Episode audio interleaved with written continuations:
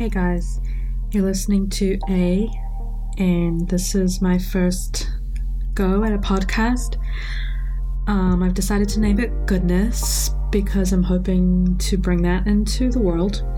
I'm a feminist, socialist, pro choice, pro evolution, separation of church and state Christian. So, yep. Um, I love to help people, especially women. And this could be just one episode because it turns out I'm terrible at podcasts, but there's only one way to find out. So, without further ado, welcome to Goodness, and I hope that you'll keep listening. Thanks.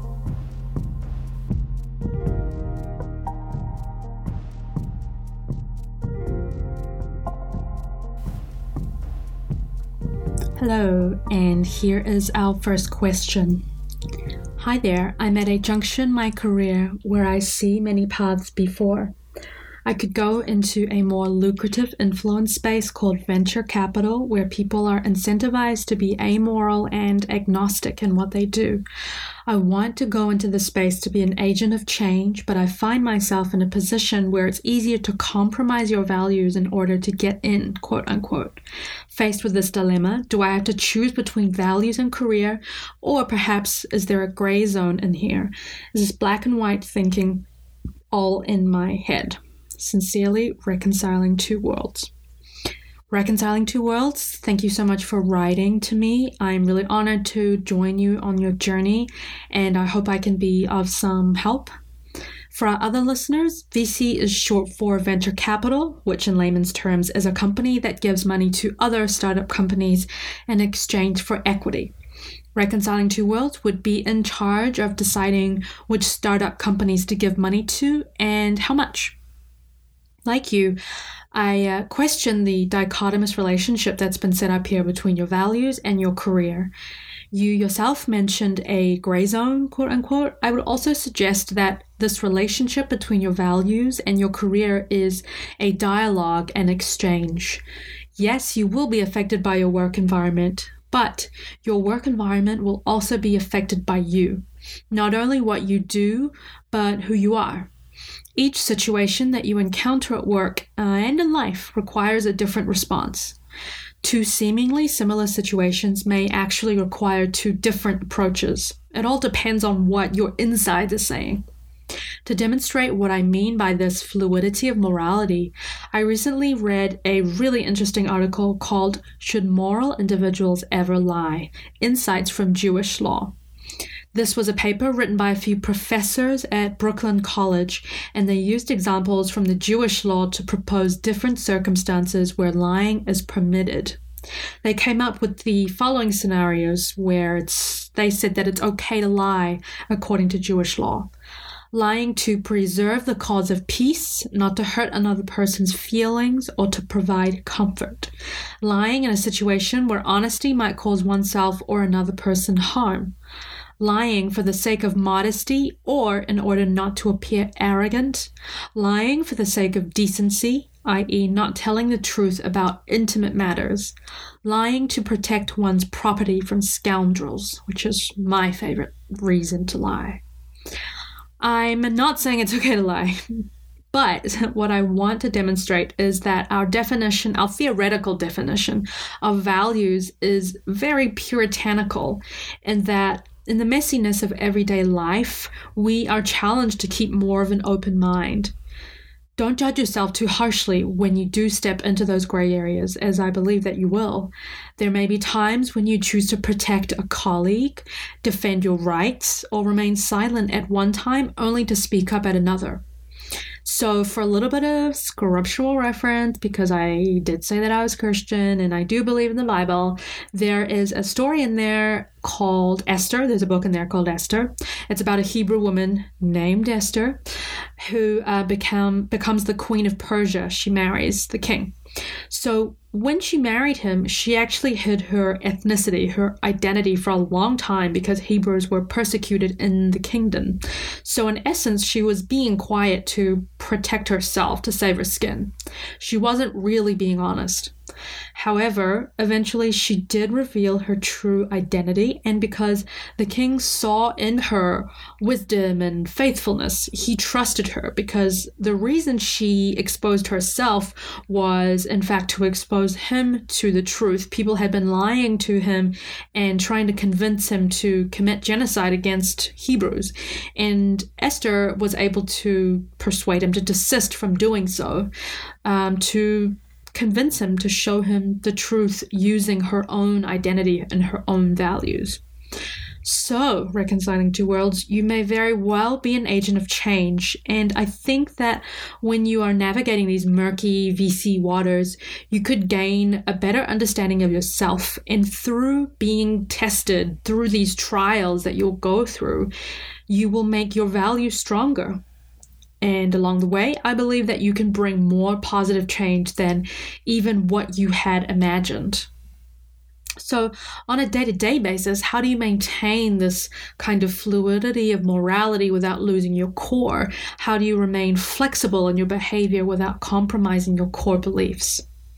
I, I like to think about the moral core as a plant. It grows over time, it interacts with the environment surrounding it, and in order for your plant, your little plant moral core to survive, you need strong roots, you need constant nourishment, you need tending. So, first of all, what are your roots? Where do your values come from? So, for me, it is my belief in God. I believe He wants me to help people, fight for feminism, fight for women. For you, reconciling two worlds, it might be faith in someone or something uh, or an entirely different foundation. I don't think it really matters where that root comes from, but I do think that the foundation of your values has to be there. And it has to be strong enough so that even when you do need to bend, you will not break because of this North Star, this anchor. So write down your core values if you haven't already and carry them around with you. Ponder and meditate on them whenever you can and have them as your guide when you have to make these difficult decisions about whether or not to step outside of what you had originally kind of set out for yourself as guidelines of behavior. So this summer I read The Seven Habits of Highly Effective People, and I was encouraged to write a personal value statement about what kind of woman, what kind of person I wanted to be. This could be a helpful ex- exercise for you just to kind of nail down exactly and succinctly what it is that you stand for and why. Secondly, how do we tend to our values or how do we tend to how do you tend to your values every day? I think that, that there are a few ways of doing this, such as having community around you that support you on your journey and also literature that inspires you and gives you hope looking backwards really really helps me what i mean by that is when else you know, if I was in your situation, I would think about when else has there been a woman in my position? When else has there been a woman that had to step into a role which tested her values? There are a few people that come to mind. Jeannette Rankin, who was the first woman to hold federal office in the US and who was the only person to vote against declaring war on Japan after Pearl Harbor, even though she knew it was going to end effectively her career in government. Nora Ephron is another person. She was a journalist, screenwriter, and director who actually sued Newsweek, her employer, for sexual discrimination because when she graduated from Wellesley College, Newsweek would not hire her as a writer because they did not hire women writers. Crazy.